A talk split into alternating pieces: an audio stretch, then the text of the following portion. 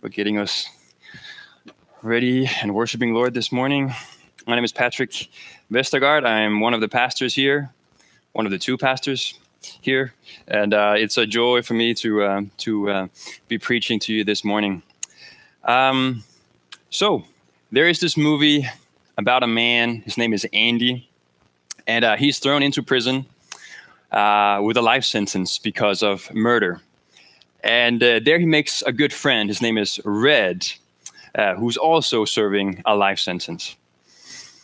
And right in the beginning of the movie, Andy asks Red for a little rock hammer and a poster. And the good friend that Red is to, to Andy, he somehow in prison gets his hands on this little rock hammer and a poster and gets it to Andy. Then one day, almost two decades later, Andy tells Red about this dream that he has.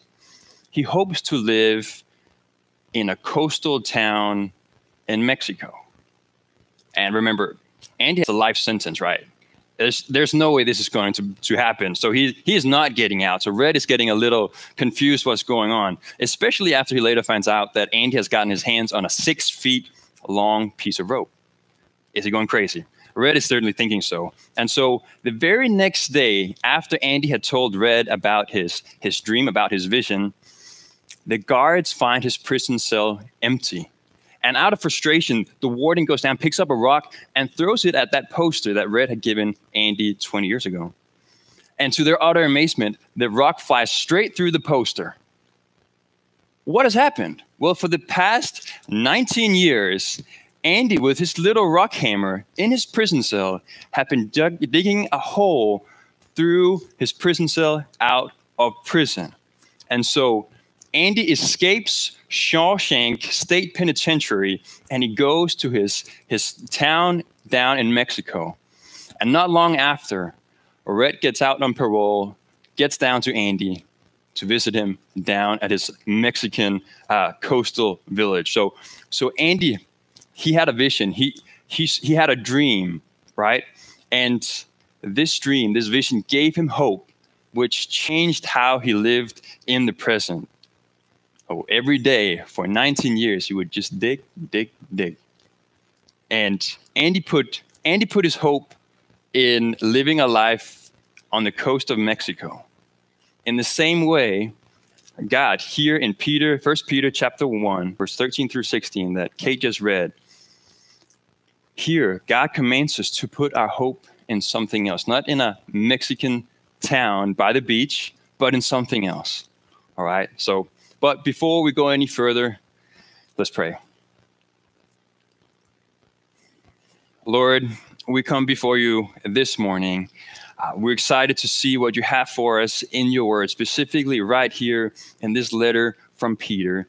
And God, we we ask that you would Give us a vision for our Christian lives, what is to come, and help help guide us through our everyday lives and the little tasks that we have, that we might have a vision that is so much grander than we could ever imagine, Lord. So, by your Holy Spirit, open our eyes to see the glories of Jesus Christ and the grace that will be brought to us. It's in your name we pray, Jesus. Amen. All right. So, now before we go into the text, let me just say we are not in the beginning of a new series. We're not wrapping up a series. We're not in the middle of a series. We're just in First Peter chapter 1, verse 13 through 16 today. Um, but because of that, we also need to figure out what is going on. Where are we? What is happening right here? We just read four, four verses. Where are we? Well, this is a letter. This is a letter from one of the apostles, the apostle Peter, and he wrote it to the Christians who were dispersed meaning they were spread out. As we look in verse 1, they were spread out in Pontus, Galatia, Cappadocia, Asia, and Bithynia. You might ask, where is that? Well, I'm glad you asked. I don't think many of us would be able to point to a map and show exactly where that is, but that is modern day Turkey. So right there in between Europe and Asia. And so why is he why is he writing a letter to them? He's writing to them because they were confused, they were discouraged by the persecution that they were experiencing because of their faith. And so Peter, he writes to tell them to stand strong. He reminds them of Jesus' example and the riches of their inheritance in him, but also the hope they have in Jesus returning to bring them to be with him for eternity in heaven. Okay, so about to dive into the text, but before we do that, let me give you the main point of the text.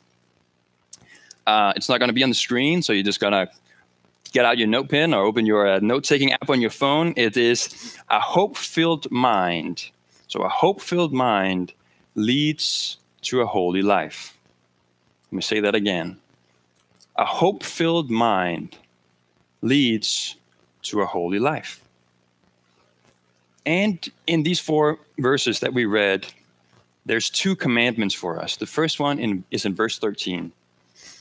Here we read, Set your hope fully on the grace that will be brought to you at the revelation of Jesus Christ. So the first commandment is to set your hope fully.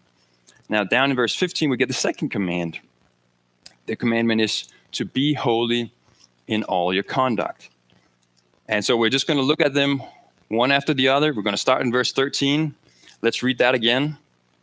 We read, Therefore, preparing your minds for action and being sober minded, set your hope fully on the grace that will be brought to you at the revelation of Jesus Christ.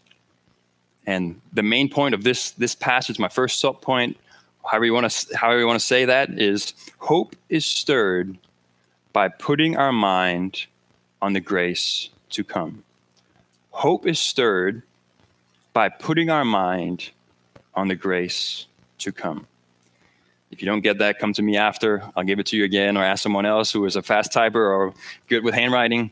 Um, but Peter writes here that we are to set our hope fully on the grace that will be brought to us at the revelation of Jesus Christ. So there is a there's a future grace that will be ours at the revelation of Jesus Christ. A grace is coming, a grace that is worthy of all of our hope, a grace that is for those who hope in Jesus. Now, what is this grace? You may have heard this picture of salvation that when we're saved, it's like we are in this great ocean.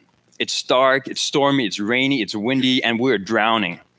And just as a helicopter is passing by, a helicopter is coming by, it spots you, puts its spotlight on you, and lowers down a rescue ladder. And what you do is you reach up and you grab that rescue ladder and you pull yourself up and you're taken out of the water you are given an, an invitation and you reach out and you accept that invitation. Well, the Bible tells us that we're not just drowning. We were stone dead, just like Lazarus in the grave. No air in our lungs, no breath in our nostrils, no beating heart. There's nothing, no pulse. In fact, we were dead in our trespasses and sins. And so salvation is Jesus saying, Come out, come alive, that's what makes us come alive. That's what gives you breath in your lungs. That's what gives you a beating heart. And that's why we say, as we look at verse 3, Blessed be the God and our Father, blessed be the God and Father of our Lord Jesus Christ. According to his great mercy, he has caused us to be born again. So we bless him, we praise him, because it's all mercy, it's all grace. So, what is the grace that will be brought to us? Grace in the Bible is a, is a very broad category. And so, broadly defined, it means God's favor that comes to us even though we don't deserve it. God's favor that comes to us even though we don't deserve it. So, when God the Father saves believers through Jesus, his Son, it's all by grace, just as we saw in verse 3. It's by mercy that we're born again.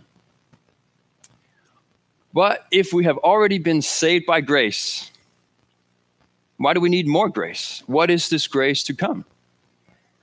And so it's true that we have been justified if we have turned from our sin, if we have repented from our sin and put our trust in Him. We've been made right with God through Christ. He lived a life without any sin and in complete obedience to what God requires of us. So when we trust in Him, His perfect record is granted unto us, and our guilty record is taken away. And because He had committed no wrongs, no sins, He could take all our wrongs, all our sins on Him, past, present, and future. And so we were supposed to die, but He died in our place, in your place it was only him that could do that. And he did. So, those who repent of their sins, those who ask forgiveness of him and turn from their sins and trust in him will be given his perfect track record and washed clean of all sin. And this may be news to you. Maybe you're thinking to yourself, well, I'm fine. I've, I've done nothing bad. I'm no worse than the person sitting next to me on my left or the person sitting next to me on my right.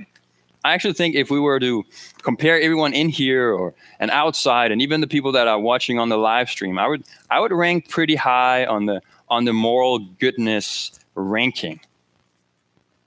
I need no one's perfect record. Mine is mine's pretty decent. And maybe you are right. Maybe compared to the people in this room, you're doing pretty well. You're no worse. In fact, that's likely. But the thing is, that's not the issue. The issue is that you need to compare yourself with the one down in verse 16. What does it say down there? Here God says, You shall be holy. Why? For I am holy. God is holy. God, He is set apart. He is excellent. He's perfect. He is sinless. He is pure. He's just. And God, by His very nature, has to punish sin, all sin. Although, compared to me, you have a pretty good track record. Before Almighty God, it's a whole different matter. So, if you stood before Him today, you would recognize the depth of your wickedness. You would melt in despair. Not like not like butter on the counter in your kitchen on a hot summer day. It's it's like ice cream in an oven of 10,000 degrees. You would absolutely vaporize. You would, you would everything would go away he is holy. You're not. You need jesus desperately.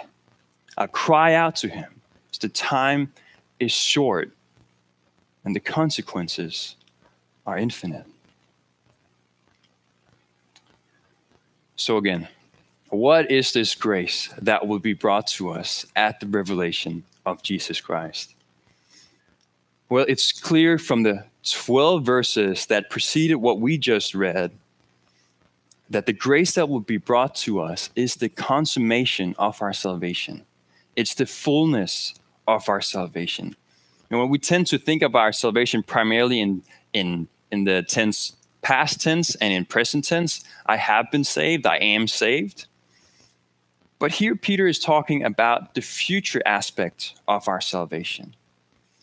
We see that in verse 3, 4, and 5. So look up there with me, verse 3, 4, and 5, where he describes our future salvation in three different ways. Let's read verse 3.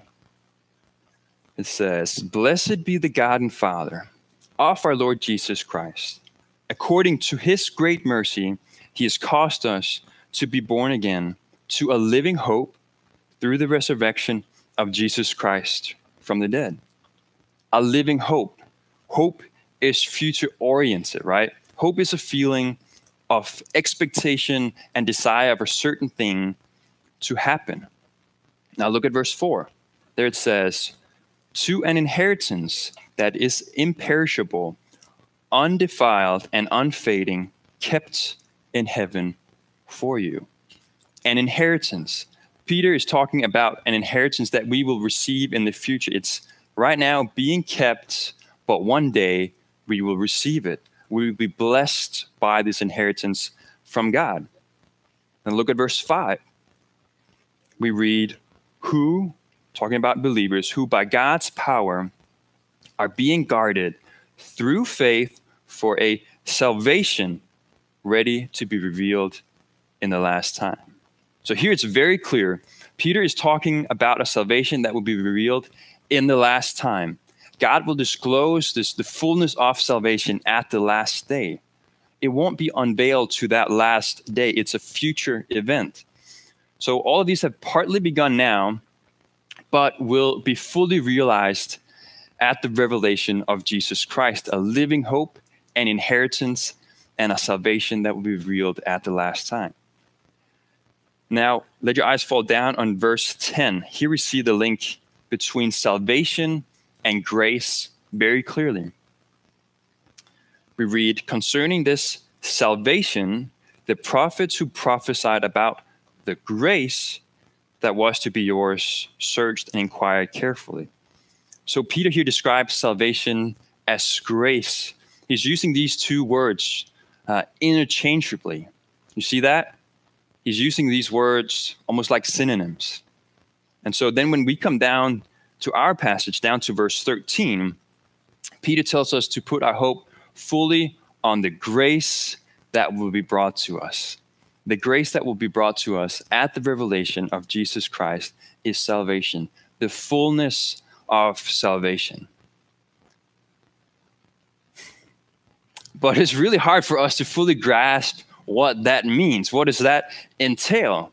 But Paul puts a few words to that uh, to, to this idea in the letter to the Corinthians. So open your Bibles to Second Corinthians chapter 4, verse 16 to 18. 2 Corinthians chapter 4, verse 16 to 18. Give you a second to find it. Here in 2 Corinthians chapter 4, verse 16, Paul writes, So we do not lose heart though our outer, self is wasting away, our inner self is being renewed day by day. For this light momentary affliction is preparing for us an eternal weight of glory beyond all comparison. As we look not to the things that are seen, but to the things that are unseen. For the things that are seen are transient, but the things that are unseen are eternal. You hear that? an eternal weight of glory beyond all comparison awaits us. We already experience salvation now, but it will be consummated in the future. Our salvation will be made will be made complete. It will become perfect. And we will be made like him. We will be holy. We will be unable to sin. Our deepest desires will be filled. Eternal joy will be ours. We will have unhindered communion with God, the creator of the universe. Can you imagine that? The one that holds all things together and loves you so much that he sent his son to die for you, to die in your place. That's how great he is. How great that time will be for us to be with him. And that's a grace that will be brought to us, the fullness of our salvation, we will be brought home to be with Christ. But how do we do that? How do we set our hope fully on this grace that will be brought to us? How do we not put some of our trust in other things? There's so many good things in the world, so many pleasures. How do I avoid not just putting a little bit of trust in, in other things instead of this grace that will be brought to us? Well, Peter talks about two things. We got to do two things. And those are first, preparing your minds for action. See that there right in the beginning of verse 13. Preparing your minds for action. And two, by being sober minded. So, first, let's look at preparing your minds for action. The literal translation of preparing your minds for action is to gird up your loins or gird up your loin cloth. And you know, I'm from Denmark. We still wear loincloth there. I know you guys don't do that here yet, um, but maybe we can get some fashion over here, and we can we can all be on the same page now. Um, now, let me explain to you what a loincloth is. It is like this flowing piece of of rope, right? And so um, to gird it up means to get this almost like tent looking like rope, get that up under you and take it under your belt and making sure that it's fastened, it's secure, and you're ready to hard work, you're ready to to run. And so As you do that, you got shorts. And if you want a better illustration of this, go to Jason after the service. He will show you exactly what this looks like. He's, he studied this and he knows exactly what it's what happens when you gird up your loins. Um, but there are several ex, like several examples of this throughout Scripture. One of one of them is in Luke, and in the Gospel of Luke, Jesus tells a parable about men waiting for their master to return from a wedding feast. And he says that those who are awake and ready for their master to come back, they will be blessed. And so, right there in the beginning, in chapter 12, verse 35, he describes being ready as stay dressed for action. And so, that's exactly the same expression as we find right here in verse 13. Let your loins stay girded. Don't be sluggish, be ready. And so we ask, what's the point? Well, hope will not come, hope will not become a reality in our lives without disciplined thinking. Preparing our minds doesn't happen automatically, it requires effort, concentration, and intentionality on our part. We have to think energetically. And so, how do we prepare our minds for action? how do we become men and women that are ready to take on the day as ambassadors of Jesus Christ in, in our homes, in our workplace, at school, around family, friends? Well, it's putting our minds on the Word of God and specifically on the hope that we have in Jesus. It's intentional, energetic, disciplined, filling up our minds on the inheritance that will be ours, the inheritance that we were singing about just before, that will be ours in Christ and guarded by God through faith. And so, this is how our inner man will be filled with hope a hope that gives you peace even when the shipments to your company is delayed and you don't know what to do. It's filling your mind with promise, the promise of future glory that enables you to congratulate those who were promoted instead of you. It's as you know this eternal way, uh, glory awaits you, you can be genuinely excited for those around you who are succeeding.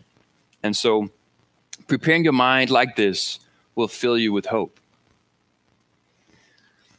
In addition to preparing our minds, we have to be sober minded. Now, what does that mean? I think most of us know that being sober means to not be drunk. Well, is that all it means here? Is that all Peter is saying? Think energetically and don't be drunk? I think he's I think he's saying something more than that. He's continuing to talk about the way we think, the way we should think. And so you know there's there is a way of thinking, a way of living that dulls our mind to the things of Christ. It's a way of living that's so absorbed with the, the attractions and the pleasures that the world has to offer that, that our minds simply become drunk to the reality of Christ. Our minds become anesthetized. The world just has a way of lulling us into drowsiness, a drowsiness that causes us to lose sight of Christ and in particular, as Peter is arguing, to lose sight of the future revelation of Jesus Christ, where grace will be brought to us. So, being sober minded means what then? Well, it means thinking clearly. You know, people who are drunk are unable to cl- clearly think, right? They can't even walk straight. They're in, a, they're in a haze. So, we are not to be like that. What makes your mind hazy? What draws your mind and thoughts away from Christ? What makes you drowsy to the things of Jesus? The greatest threat to our soul is whatever keeps you away from God. And not every threat is sin. In fact, for many of us, and perhaps for most of us, it's a good thing.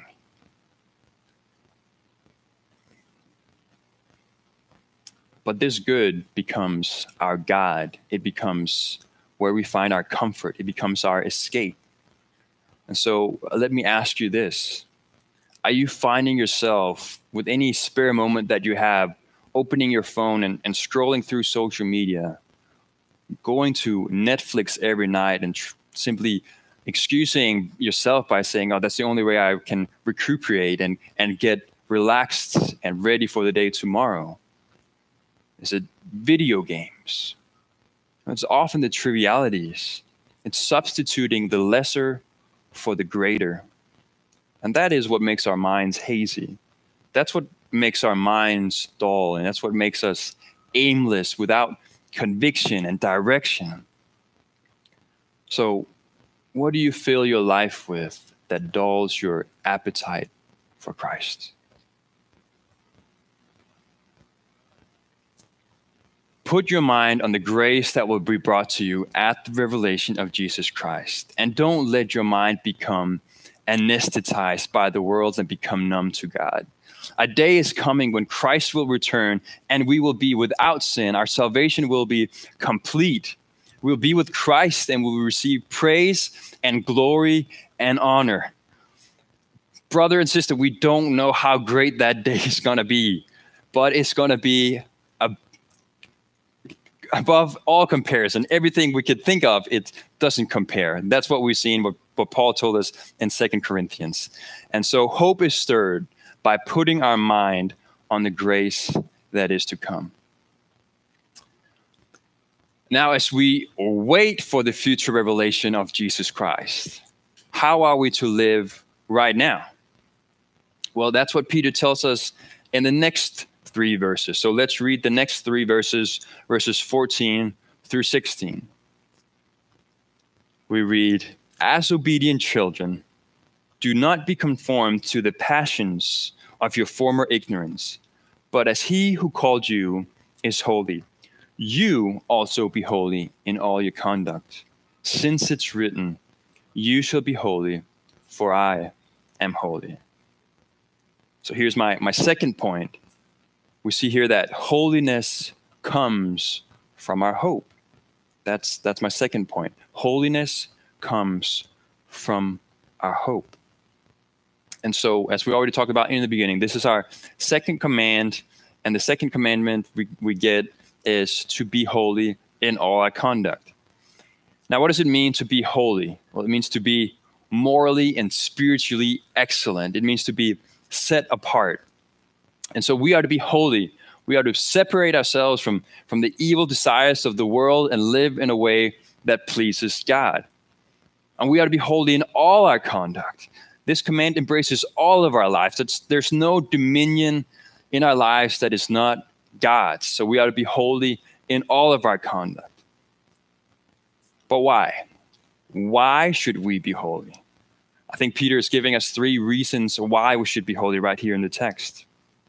And the first one is, is more implied. He writes, as obedient children.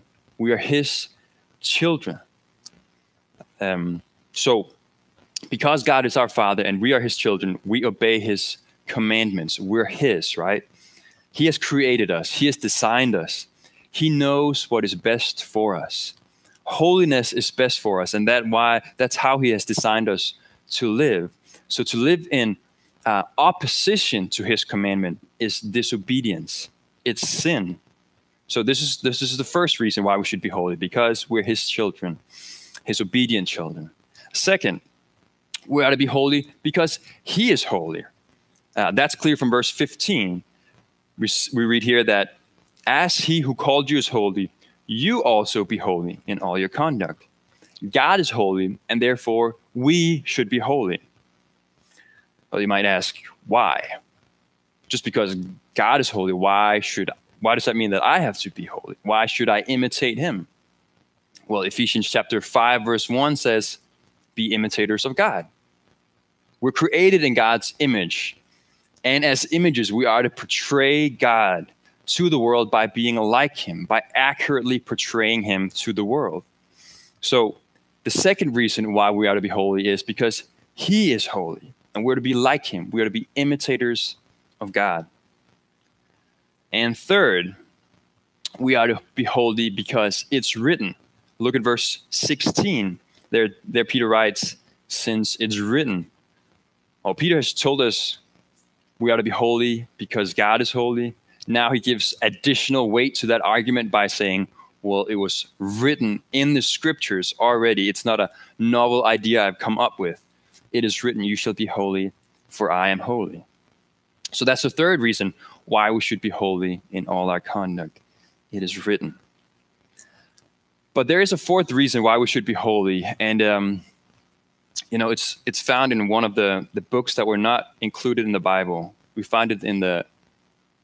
No, you, you're with me. You're listening. I just want to make sure that you're with me, and we're not taking something from outside the Bible. Okay, you're alive, still good.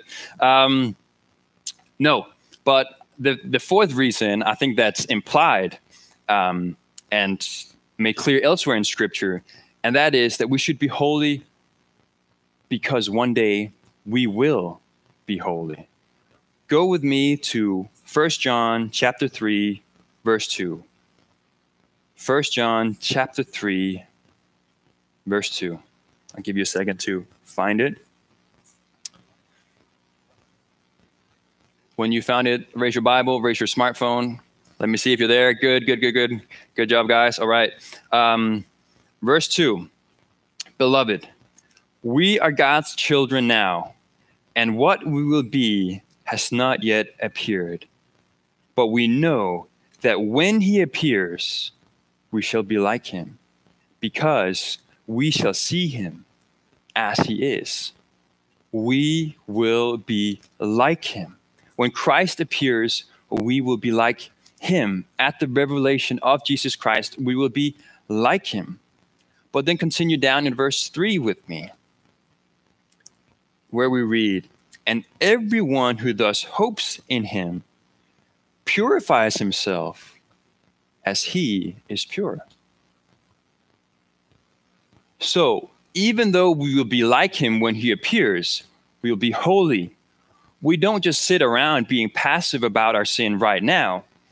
We're not going to be casual about our sin right now because we know, oh, one day in the future we will be holy.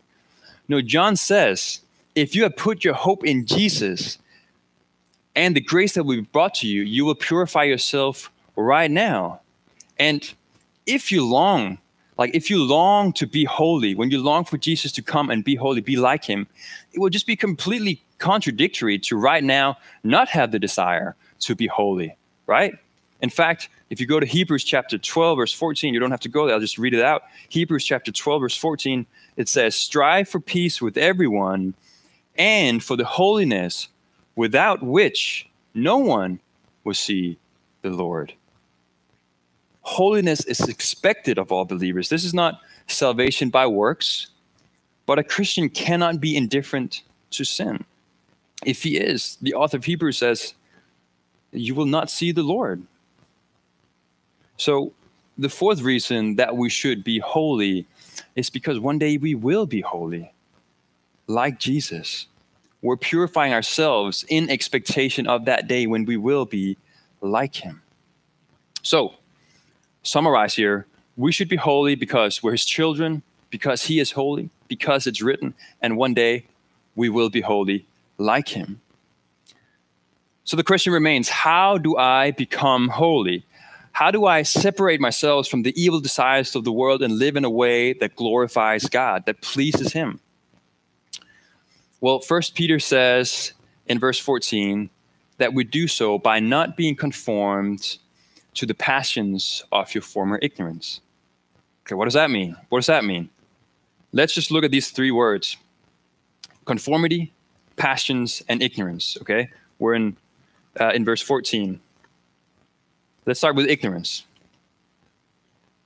But before the readers of this letter that Peter sent to them, before they received um, saving knowledge about Jesus Christ, they were ignorant. You see that? Your former ignorance.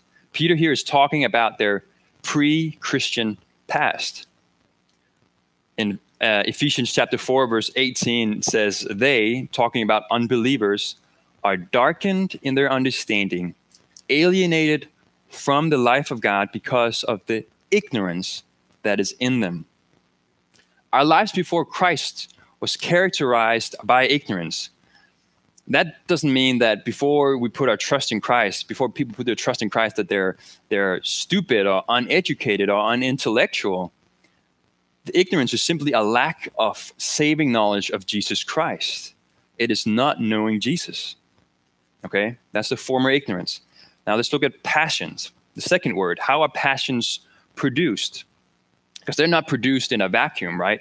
Desires and passions, they have a source. You see the logic here that, that Peter is using? Um, the passions of our former ignorance. What's in our minds, what we put our minds on, what we believe produces passions and desires. Our mind is a passion producing factory. You know, our eyes fall on a piece of chocolate cake, we look at it, we stare at it, we can't stop thinking about it. Our heart starts to design this piece of chocolate cake. We want it, we need it, right? Desires are produced. And so before Christ, we put our minds on things that create passions that are contrary to the will of God, desires that don't please Him. Our old lives were based not on truth, but on ignorance. And so the ignorance produced passions and deceitful desires in us, and we acted on those. So by acting on those, we were conformed to this former ignorance. Um, and our life, our conduct becomes unho- unholy. And that's the issue an unholy life. That's that last word conformity. And so we're conformed to our passions and desires that are produced by what our minds are set on. You see that? Say amen if you see that. Yeah, okay, you're still there. Good, good. Um, so, as obedient children, stated negatively, this is what we're not to do, right? Instead, if we are to state it positively, we do what we've already seen up in verse 13. As obedient children that have been saved, we replace our former ignorance with the knowledge of grace that will be brought to us at the revelation of Jesus Christ. We can do so, we can do that because we're no longer alienated from God by sin, but we've been born again. We have a new identity in Christ, we've been given new life, but we still need to fight sin.